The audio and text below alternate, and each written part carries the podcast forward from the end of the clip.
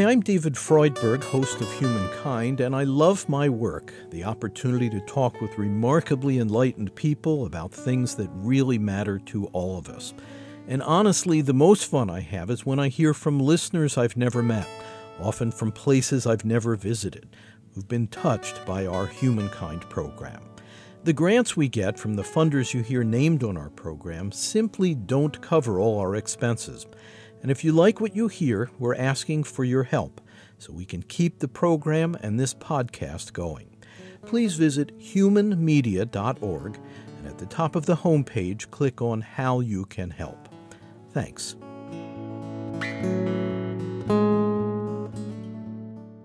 Humankind is produced in association with WGBH Boston and supported by the Humankind Program Fund. Additional funding for this series has been provided by the Corporation for Public Broadcasting, the National Institutes of Health, the Annie E. Casey Foundation, and the Park Foundation. What so many of these kids need more than anything is just someone to be able to talk to them, talk to them, talk to them. And then when there is a crisis, and there will be many, to be able to talk them through it. Journalist turned activist Katie Davis with tales of her one woman campaign to save inner city kids. You're listening to Humankind. I'm David Freudberg.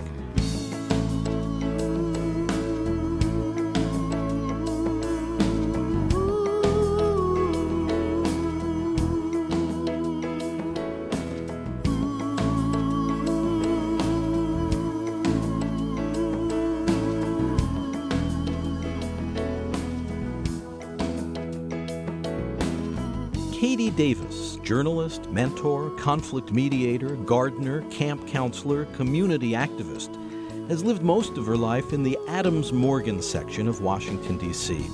It's a place, she says, where the streets can be treacherous.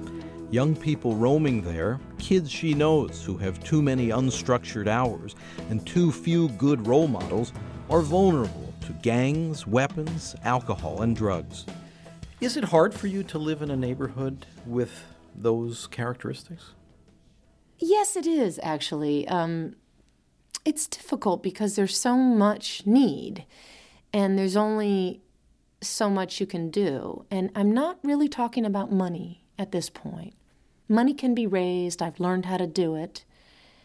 But there's so much emotional need uh, for them to be able to call you or come knock on the door and say, someone just pulled a gun on me, or my mom is laid out flat drunk in front of the Safeway. What do I do?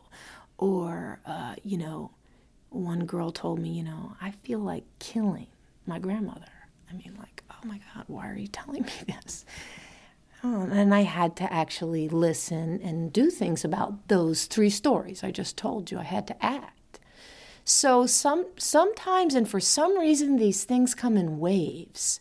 You know, they're not spread out one a week. They invariably there'll be two calm weeks and then three things will happen at the same time.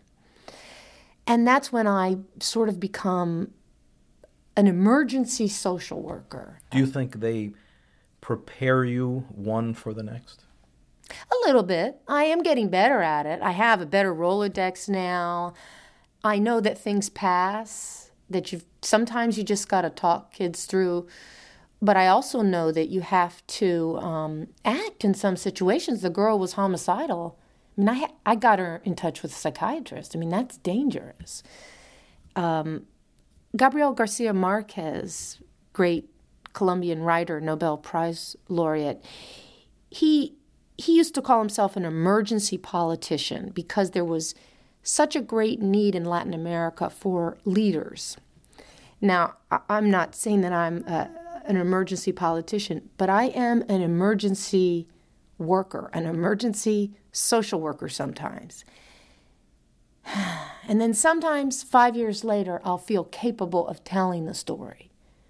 It, I cannot tell them right away, and I very, I almost never grab my equipment. Your recording equipment. Yeah, my recording equipment. I, I never do in the moment of an emergency. Um, it can wait. Yeah. Which goes against everything you're taught as a journalist. Everything you're taught as a journalist.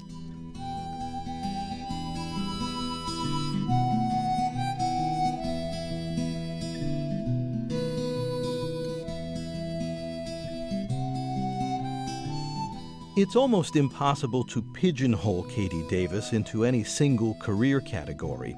She is an experienced journalist who, for 15 years, reported for National Public Radio. Since leaving the network in 1995 after a personnel dispute, she's still heard on various public radio programs, presenting a series of occasional pieces she calls neighborhood stories. The stories are drawn from her real life encounters with the kids of Adams Morgan, who now take up most of her time. The kids she counsels informally or cajoles into activities at an urban summer camp she started, or chats with as she strolls leisurely through Walter Pierce Park. It's a whole vibrant, diverse community of people that Katie Davis says she didn't really tune into during her days as a globe-trotting news reporter. After I got out of college, and I came back down to Washington, D.C., and I got a job in public radio.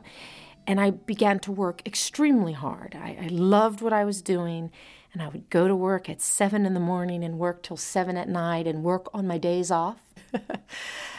and what that meant was I might walk home after getting off of work into my uh, neighborhood that I'd grown up in, but I was so busy thinking about my stories and what I was going to do when I got back to work the next day uh, that I didn't see anything.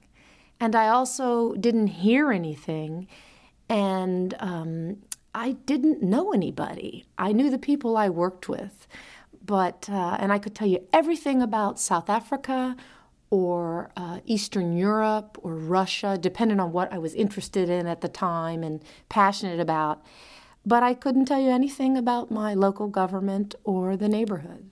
So I was living there, but really I was treating my neighborhood as a, and my home as a hotel, essentially. So, what prompted you to open your eyes and, and start to take in the, the smells of your neighborhood? I'll give you just one quick example. I was assigned to cover a story about a gun squad in Washington, D.C. It was a new initiative of the police to try to take the guns off the street. And if you'll remember, the late 80s and the early 90s in Washington, D.C., there was this terrible murder rate and a lot of guns coming out of turf wars and drug wars and, and crack cocaine. So I drove around, I booked an interview with the police, and I drove around with them and what do you know? We're driving through my neighborhood at night and in alleys, and they're showing me things, and they're telling me the police are saying, yes, this is one of the most dangerous areas in the city. We've got a lot of young men carrying guns and talking about how to get these guns away from these young men. And we were not on my street, but maybe four or five blocks over.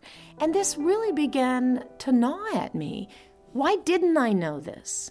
Why could I tell you so much about Nelson Mandela, Walter Sisulu, Umkhonto we Sizwe, which is the armed wing of the Na- African National Congress? Why could I tell you all of that and nothing about why young black men felt compelled to carry guns and sometimes use them against each other? Why couldn't I explain this or even even understand it?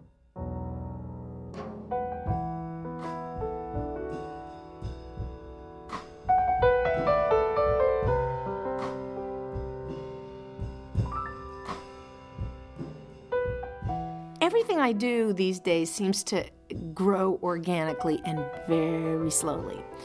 But when I first left my job at NPR, I really didn't know what I was going to do. So I was sitting around a lot. I mean, literally sitting on my porch. I live in a townhouse. It's the same townhouse I grew up in since I was about 10 years old. So I'm sitting around, I have my dogs out there, and I'm talking for days and days and hours because I'm at home, I'm not having that kind of social contact that you have at work. And I started meeting kids. And the kids would stop and they could tell that I wasn't hurried. I would talk to them. And then they started like saying, you know, coming and sitting with me. Can I pet your dog? Oh, you're gardening. Could I help you? And uh, very slowly, this began to percolate. And I realized that these kids truly needed things to do. Uh, they, they didn't have things to do.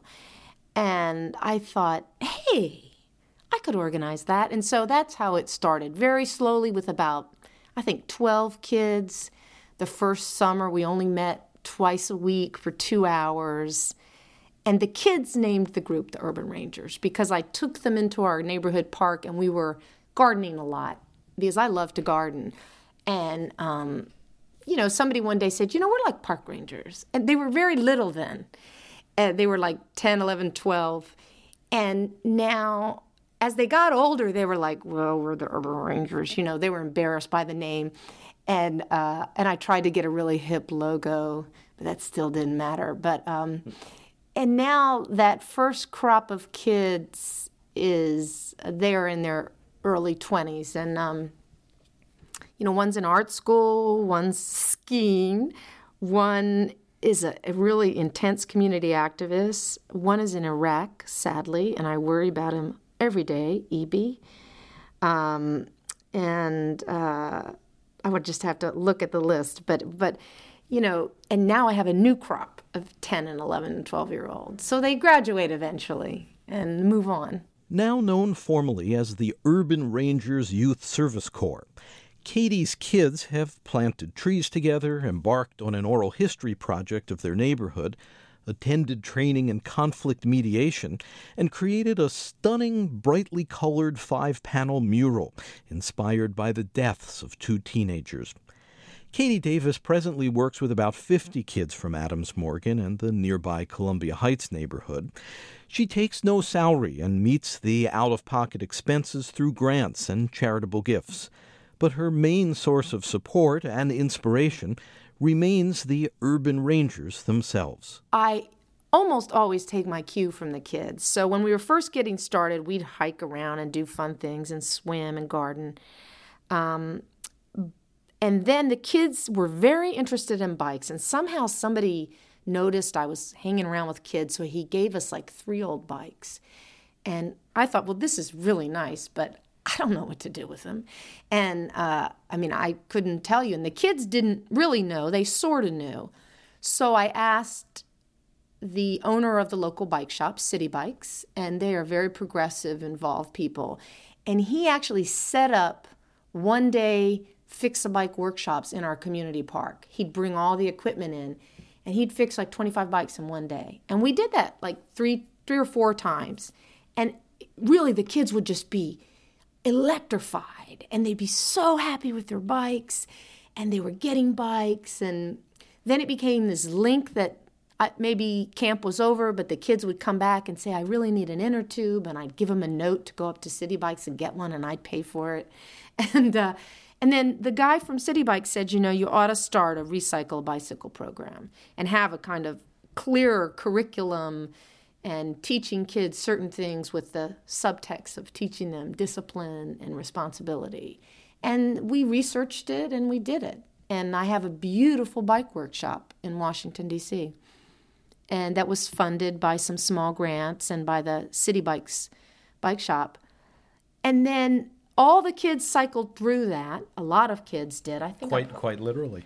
Exactly, and uh, probably gave away maybe 50 old bikes. And then I started seeing that the kids were small, so they needed smaller bikes.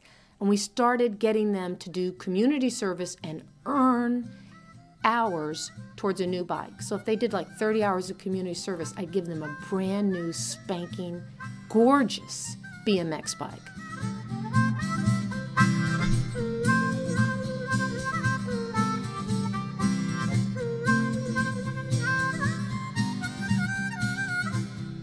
What is community service for a little kid?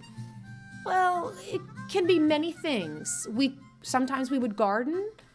We installed tree boxes. Well, we had a, an iron worker install tree boxes on our main community drag, Columbia Road, but we gardened them, watered them, mulched them, and we do that all the time. Right now, they are atrociously overgrown. The city in Washington, D.C. does not do that. So we do that. We might uh, paint a mural. We did one mural. We repainted an information kiosk that n- nobody takes care of. Um, sometimes we pick up litter, but just making them pick up litter, I think, is kind of torturous. And we planted, and this has been going on for eight years, a long perennial border of bushes and flowers. And when we first planted them, they were these tiny little, you know, plants, maybe six inches high, and they're about eight feet high now. And it is a wildlife habitat. It attracts butterflies and bees, and it actually is a good thing for the air and for pollination and everything. So, community service projects differ all the time. We've planted grasses in the Chesapeake and cleaned up a cemetery. It depends what's going on in the neighborhood. So, have you seen the kids uh, visibly learn from these projects and grow in, in ways that will make a real difference for them? Not all the time, to be really honest. No, um, I can. We can have all sorts of lessons about don't throw litter. We even once had the trash Olympics where the kids had to throw trash in the cans, and I can see them in the neighborhood three hours later throwing trash. But here's what I'll say a dialogue has been created between me and the kids, and I can say, honey, you, oh, that slipped out of your hand, didn't it? And they'll pick it up. You know, they, they know me, we have a dialogue.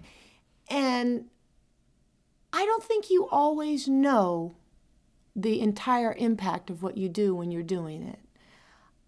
What I do know is that they've learned that people, some people in their neighborhood really are interested in them, care about them.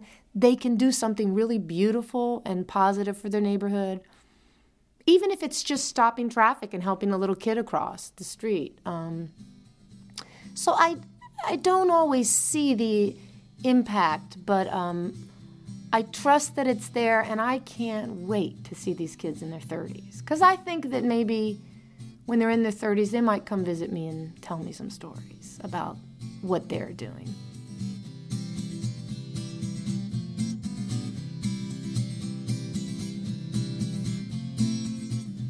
We're talking with Katie Davis, a public radio journalist who has become a youth worker in the Adams Morgan section of Washington, D.C. Her group of mostly minority teenagers is called the Urban Rangers Youth Service Corps which operates a free summer camp and during the school year provides mentoring and tutoring to inner city kids.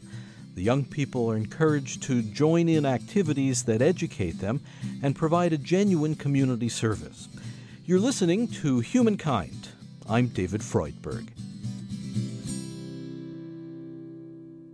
Somebody that I worked with when he was 14 and he, he grew up in a very tough part of our neighborhood. The, I had him when he was 14. He was on my basketball team, and I created a very nice relationship with him. And then I wasn't really in touch with him, and he got into some pretty, pretty bad stuff. And um, you know, he didn't ever go to prison or anything, but he was definitely living on the wild side. And but he stayed in touch with me, and we had a good relationship. And then I heard about a really great program where young people who are 17 or 18 are trained to work in nonprofits, and I really pushed him to do it. And unlike some kids, he actually filled out the form and did it, and it's completely transformed his life. He's now, he's African American. He is one of the undisputed leaders in our community. I mean, like when Nigel walks through, everybody's like, yeah. And um, not nobody's afraid of him because he's really down with the kids. He knows everything that they know. He knows how hard it is to grow up and how tempting it is to be in the life. But he's turned away from it. He's a really neat guy. One of the things about your story that intrigues me is when you pass that unpainted kiosk, it registers on you. Somebody should take the initiative to go mm-hmm. and paint it. When you pass the area that's littered, it registers on you. Let's try to clean up and have a trash Olympics. What makes the difference so that you notice and act, and the rest of us may pass by unaware? Hmm. Well, first of all, I will never walk through the neighborhood with headphones on listening to music. I never I don't have a cell phone. I'm not saying you shouldn't have one, but I do not talk to people on cell phones in the street. I and that is not because I think it's bad if you do. I just I'm really hungry. I'm really curious about my environment and about people's body language and that if you are more open and you try to catch people's eye, chances are you're going to catch it.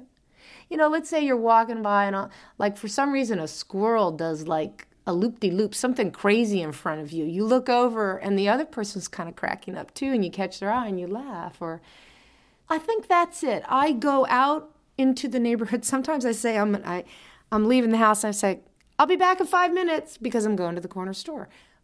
Then I always kind of uh, make that twenty because the reality is is that walking down my street, I'm going to stop. I'm going to look. I'm going to talk, and I think that is a very basic and simple thing that we can all do and not lock out what's around us.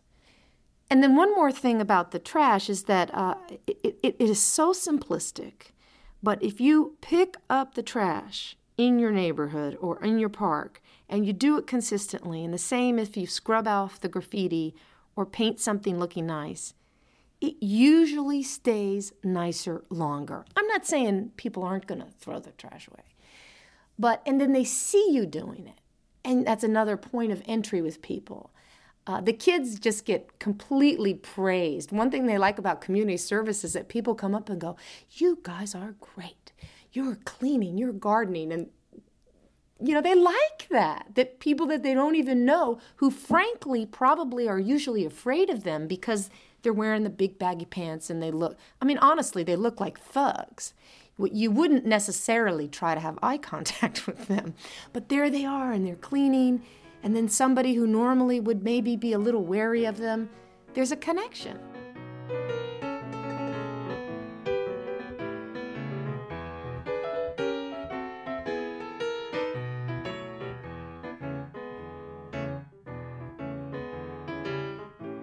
Katie Davis's enthusiasm inevitably spills into her other life as an occasional journalist, whether for public radio programs or the magazines and newspapers she sometimes publishes articles in. And by telling stories of the inner city teenagers she's met through her youth outreach work, Katie is really wearing two hats. She's a direct participant in the lives of these kids, and she's also a reporter, but with no pretense of neutrality no attempt to maintain the normal distance expected of objective journalism, and she's not really bothered by the blurring of these roles. I do not understand the rigid distinctions that people try to make between journalists and citizen activism. Look, I live in a community. I am no longer happy parachuting in and out and reporting dramatic stories. I live in a community. I want to know it inside and out, and I still want to report on it.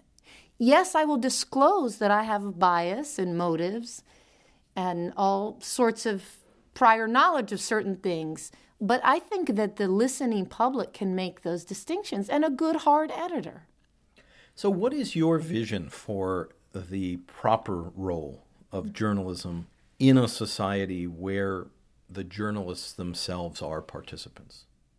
Well, let me say, first of all, I don't think everyone is interested in, in being a journalist like that, and I don't think they have to be. Um, I do think, though, if they have any kind of inclination, there should be a little more latitude. I feel that I'm still exploring this and figuring this out. But I consider myself now a, an activist observer. I I initiate things in my community and my neighborhood, and then often I write about them. Now, people say, well, that's pretty crass. You're just initiating some effort with a young man to try and get him away from gangs so you can do a story about it. It doesn't happen that way. Usually, I am working with a young person and after a couple years, it occurs to me that it would be interesting to talk to them about something, about trying to get away from a gang or document something. I did a story about a young man in my neighborhood who um, lived in a very wretched situation, a home life where there was a lot of poverty and drug abuse, and his mom and dad were dead. And he was really kind of drowning, uh, starting to skip school a lot. And uh, he got an opportunity to go to a boarding school. And when I heard about that opportunity, I thought, that's a great story. I want to cover that from day one. But I had known this kid, his name is Jesse, I had known this kid for two years. That's how I found out about the story. It wasn't in a newspaper. You know, I heard it organically in my neighborhood. And I had already been his basketball coach. He knew me. And so to, to ask him to sit and talk to me sometimes was a reasonable request. So ask me that question in 20 years and I'll really have a quick answer, but I am just mm-hmm. figuring it out. In trying to capture what she calls the anatomy of a neighborhood, the neighborhood where she's a youth worker, Katie Davis allows her listeners and readers to eavesdrop on rough edged kids who gradually reveal how they feel when someone calls them fat boy or thug, or on a frustrated 16 year old who cannot read and really wants to learn how. I'm just grateful for the chance actually to tell some of the story because if I just do these things and I don't tell the stories, then they're not fully realized. I mean, I want to tell them so that people might get an idea or they might just think it's funny or want to write me email or something, but uh, the telling is a big part of it. So if you start doing stuff yourself, just make sure you're telling it. Write a letter to the editor tell your church, tell your friends, go to a coffee house, give a reading, whatever. Just the telling's very important. It's part of one thing that we still have from our tribal roots we is telling. We can inspire Absolutely inspire, reassure, comfort, you know, all of it. Thank you very much. Thank you. Katie Davis, founder of the Urban Rangers Youth Service Corps, a group mostly of minority teenagers in the Adams Morgan section of Washington, D.C. Her occasional reports are entitled Neighborhood Stories.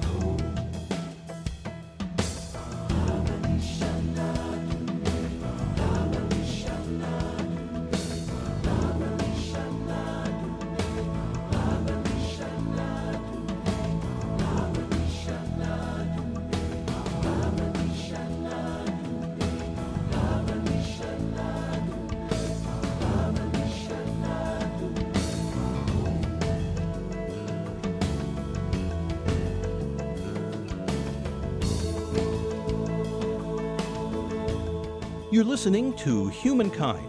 I'm David Freudberg. Studio recording by Steve Colby. Editorial assistance from Thomas Royal. Special thanks to Hope Magazine. Our program is presented by Human Media in association with the Network Incorporated. Program development and support provided by Shart Media. You can hear more episodes of our series at humankindpodcast.org. That's humankindpodcast.org. This segment with Katie Davis is Humankind Program number 70. The executive producer is David Freudberg.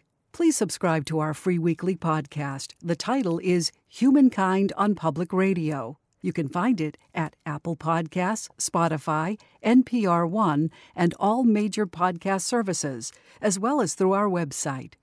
Again, the podcast title is Humankind on Public Radio. And if you'd like to support our program, please visit humankindpodcast.org and at the top, click on How You Can Help. Thank you.